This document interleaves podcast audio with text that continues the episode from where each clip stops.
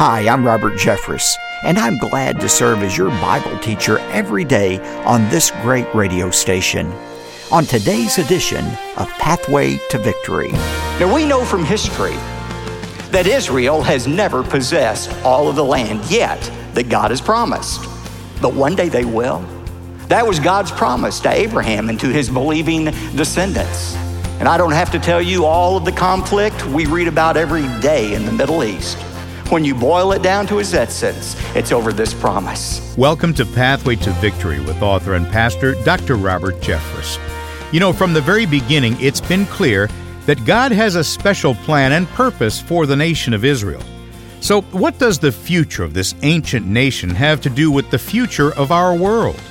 Today on Pathway to Victory, Dr. Robert Jeffress shows how God's promise to Abraham more than 2,000 years ago directly connects to our present and our future. Now, here's our Bible teacher to introduce today's message. Dr. Jeffress? Thanks, David, and welcome again to Pathway to Victory. When you turn on the news or read the latest articles online, it's clear that our world has become a dark and chaotic place. And the tragedies of our day do little more than heighten our fears about the future. Well, beginning today and for the next several weeks, I'm presenting a series that's designed to bring hope your way. It's based on one fundamental truth, and that's this: Jesus Christ is coming back one day. You know, most Christians assume that prophecy is something that only relates to their future. But in reality, our assurance about the future can and should dramatically alter the way we live today. So, as we get started, I wanted to send you a creative resource to give you context about future events. My resource is called the Bible Prophecy Chart, on which I show you a clear timeline for biblical prophecy. And it's the perfect companion to my popular book called Perfect Ending: Why Your Eternal Future Matters Today. I'm pleased to send you both a copy of my book as well as the Bible Prophecy Chart when you give a generous gift to support the ministry of Pathway to Victory. I'll talk more about these and other resources later, but right now it's time to get started with our teaching series called Perfect Ending. And to help you grasp the comprehensive nature of biblical prophecy, I've decided to start this study at the very beginning. Take your Bibles and turn to Genesis chapter 12 for the message I've titled, It Begins and Ends with Israel. I want you to imagine for just a moment that a friend of yours says, you need to get a copy of John Grisham's latest novel. It is a real spellbinder. And so you go out and purchase the book, Grisham's latest lawyer tale, and one night before you go to bed, you decide to start reading it, and you open it up in the middle of the book. And suddenly you're confronted with names and locations that are unfamiliar to you.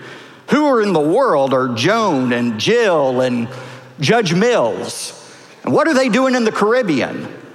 And why did Bill just dump $1 million over into the ocean out of his boat? You're confused. And so to make sense out of it, you go to the end of the book. You're reading there in the end, and suddenly the action has shifted to a funeral home. It's the funeral of Bill, and Joan and Judge Mills are seated there, and Joan leans over to Judge Mills and says, you know, Bill shouldn't have dropped that $1 million over the boat in the Caribbean. And Judge Mills says, well, he didn't know the mafia was after him. You think, mafia? Where did the mafia come from?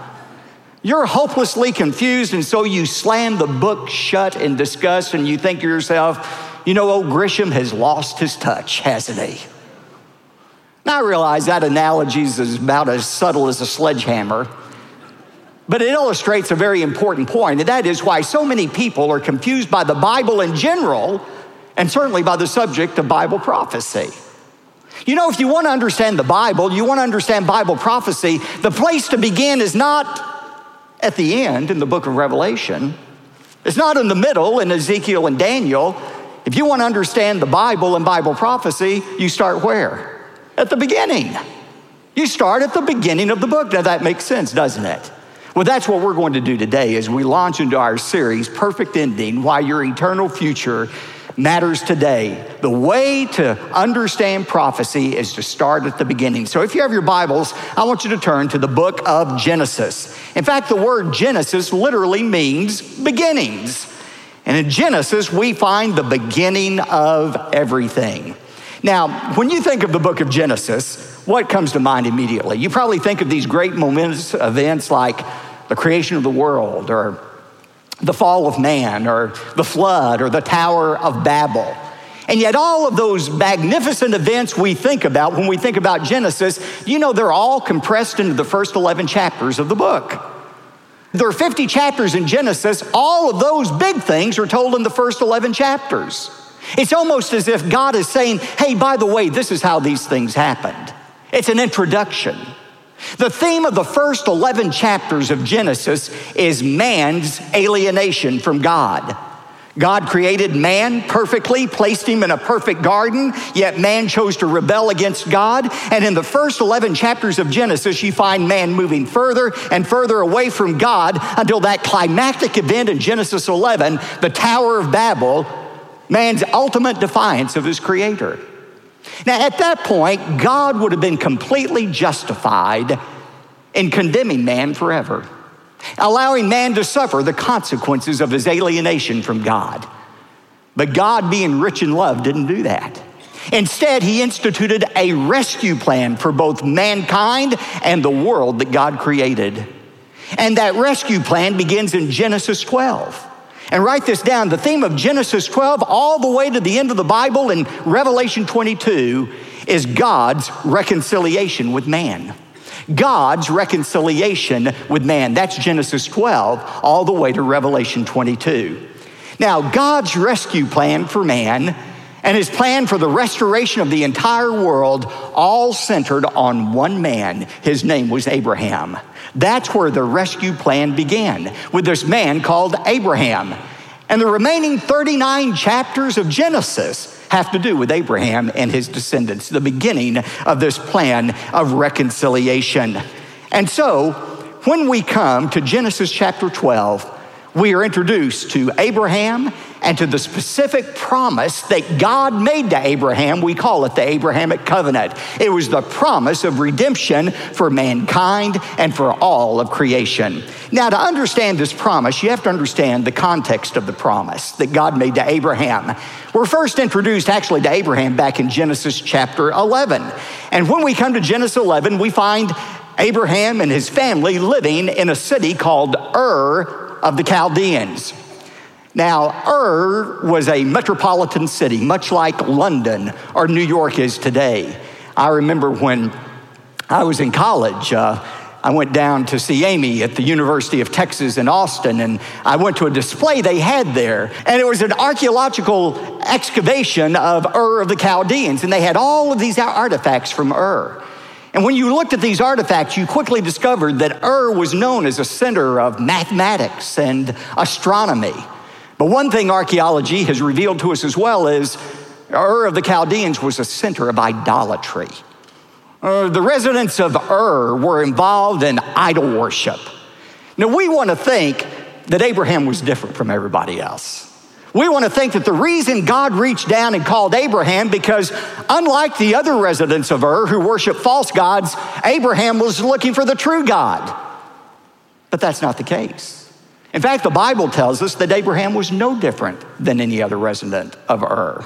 He worshiped false gods as well. You say, where do you get that, Pastor? Joshua 24, verses 2-3, Joshua said that Abraham was an idol worshiper. Joshua said to all the people, verse 2, thus says the Lord, the God of Israel, from ancient times your fathers lived beyond the river, namely Terah, the father of Abraham and the father of Nahor, and they served other gods. Doesn't say they, except for Abraham, served other gods. They served other gods. Abraham was an idol worshiper.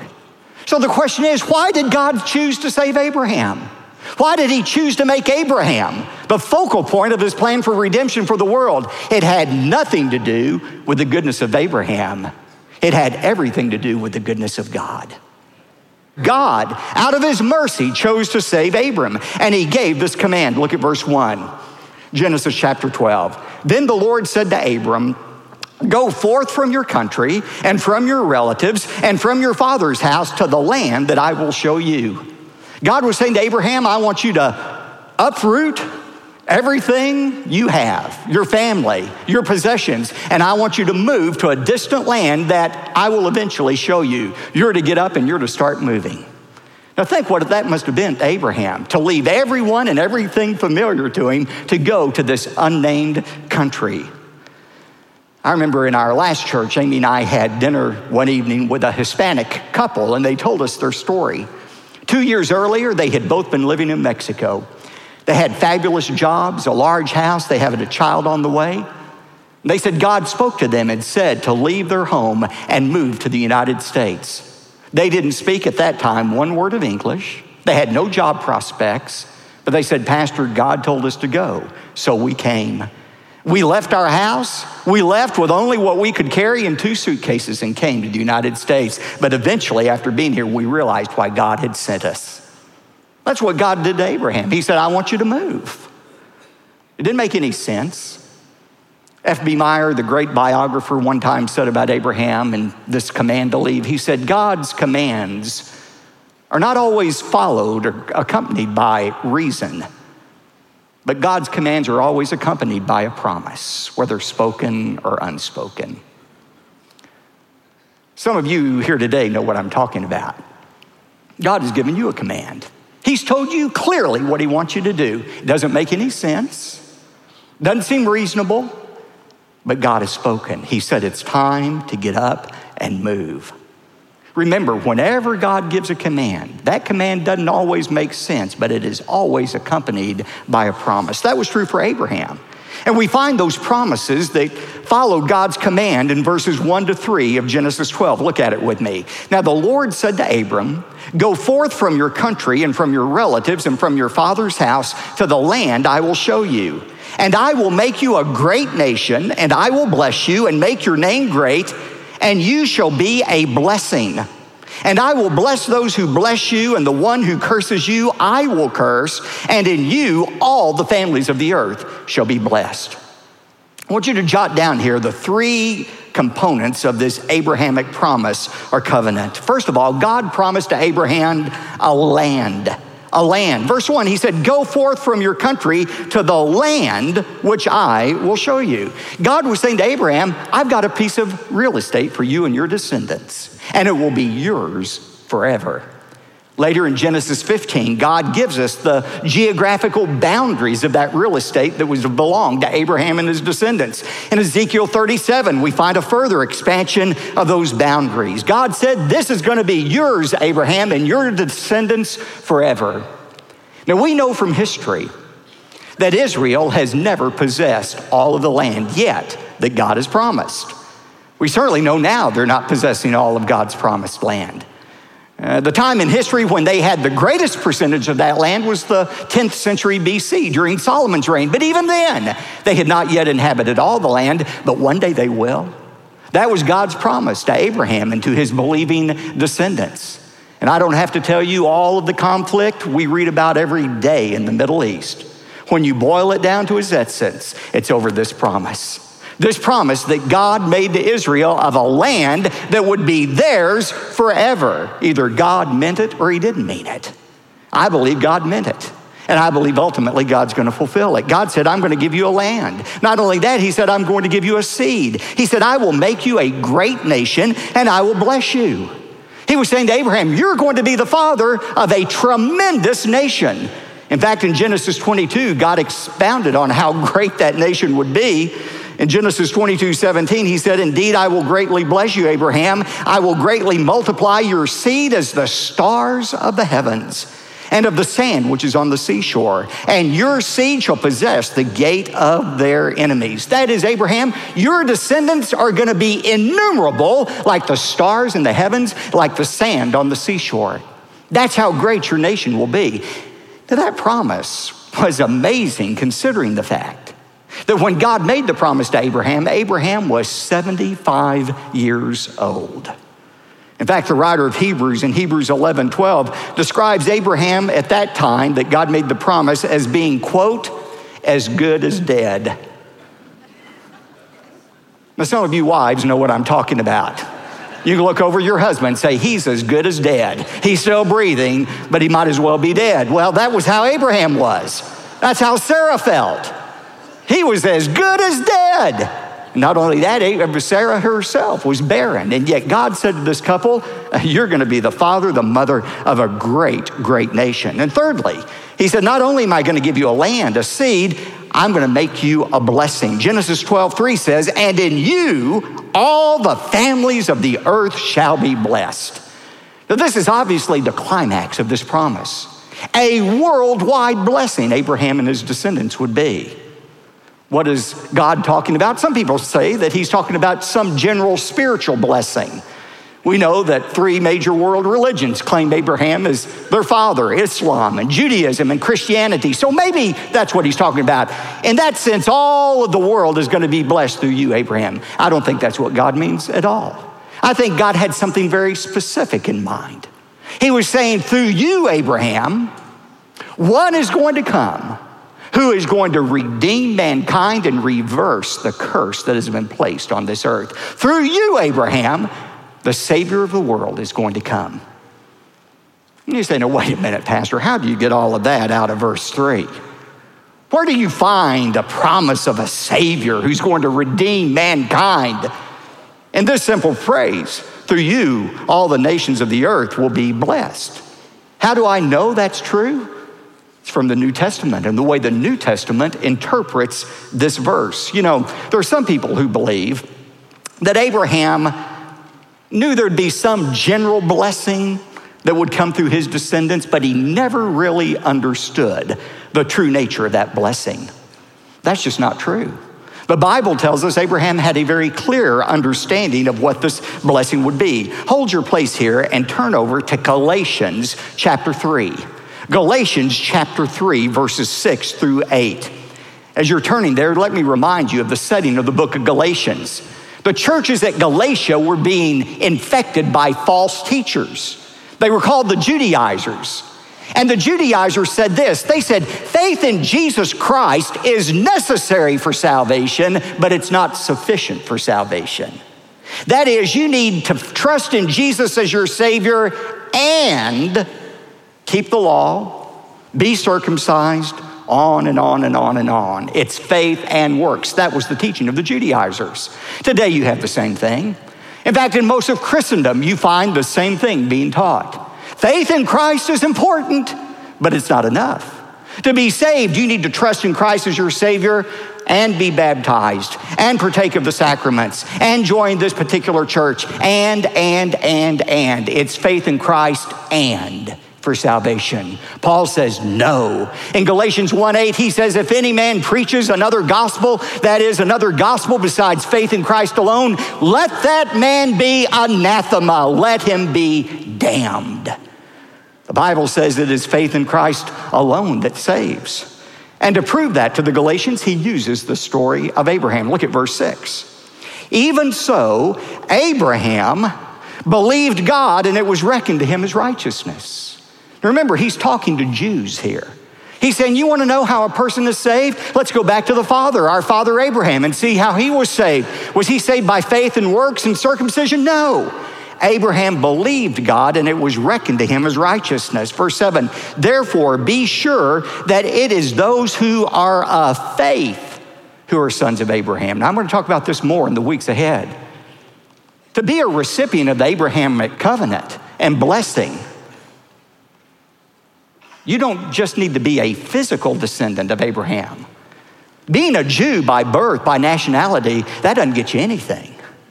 The true sons of Abraham are those who are related to him by faith.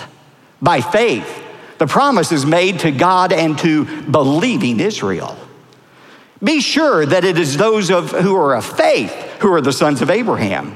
Verse 8, and the scripture, foreseeing that God would justify the Gentiles by faith, preached the gospel beforehand to Abraham, saying, all the nations shall be blessed in you. It's that last verse I want you to get. What message was preached to Abraham? It was the gospel. God preached the gospel to Abraham. saying, all the nations shall be blessed in you. In other words, Abraham had a much deeper understanding of the gospel. It wasn't some general idea of a blessing. Abraham understood the gospel of Jesus Christ.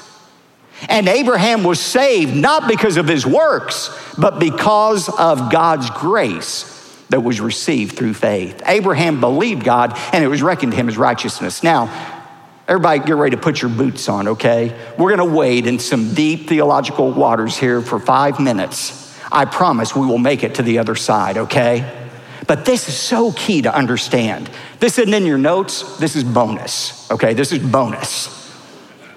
You know, I'm asked all the time, how are people in the Old Testament saved? Have you ever been asked that question before? Have you ever wondered, in the days before Jesus Christ came and died, how were people in the Old Testament saved?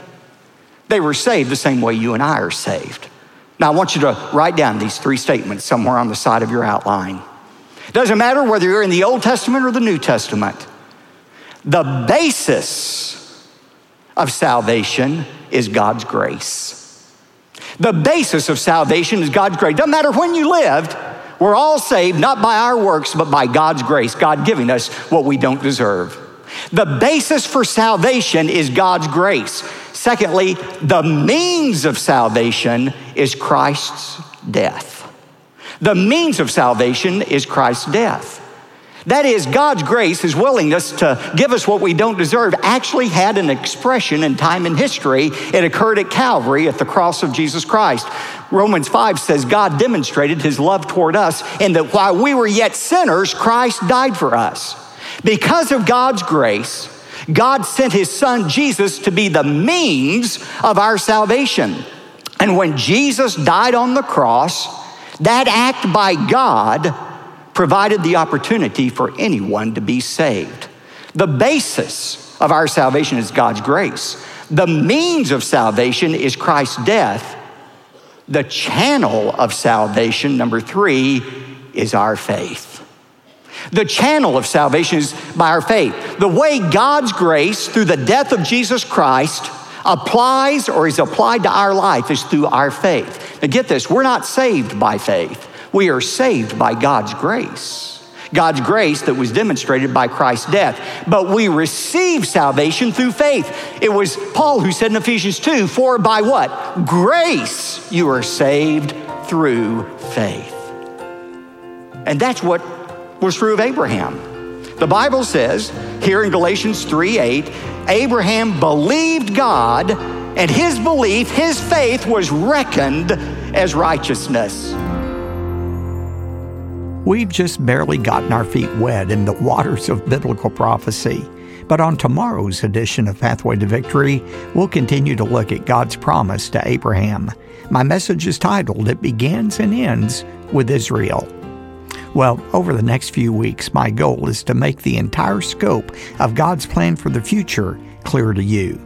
Perhaps you've already had a few aha moments in today's study as we trace the roots of Bible prophecy back to the Abrahamic covenant. As a complement to this study, I've written a popular resource for you I'm so excited about. It's called Perfect Ending: Why Your Eternal Future Matters Today. In my book, I address key topics related to Bible prophecy, including the rapture, the tribulation, the millennium, and much more. My book will be a clear reference tool that you can use for years to come. Now, to go along with my book, I'm also offering a companion tool called the End Times Illustrated, a panorama of Bible prophecy from Genesis to Revelation. This book contains 18 illustrated infographics and charts designed to help you better understand the Bible's essential teachings on prophecy. And both of these resources can be yours today when you give a generous gift to support the ministry of Pathway to Victory. In closing, I want you to know how grateful I am for your financial support. God is multiplying your gifts many times over as men and women all over the world begin to hear the truth of God's Word. So please keep up the good work. David is going to give you the details and our contact information, and I look forward to hearing from you today. David? Thanks, Dr. Jeffress. When you give a generous gift to support the ministry of Pathway to Victory, We'll say thanks by sending you a copy of Dr. Jeffress's best-selling book, Perfect Ending. You'll get that along with the companion resource called The End Times Illustrated. To request your copy, call 866-999-2965 or go to ptv.org. And when your gift is $75 or more, you'll also receive the complete Perfect Ending teaching series on both CD and DVD. One more time, call 866-999-2965 or visit ptv.org. You could also send your request by mail if you'd like. Write to P.O. Box 223, 609, Dallas, Texas, 75222. Again, that's P.O. Box 223, 609, Dallas, Texas, 75222. I'm David J. Mullins. Next time, we'll continue our study of God's covenant with Abraham and what it means for the future. Tune in Wednesday for Pathway to Victory. Pathway to Victory with Dr. Robert Jeffress comes from the pulpit of the First Baptist Church of Dallas, Texas.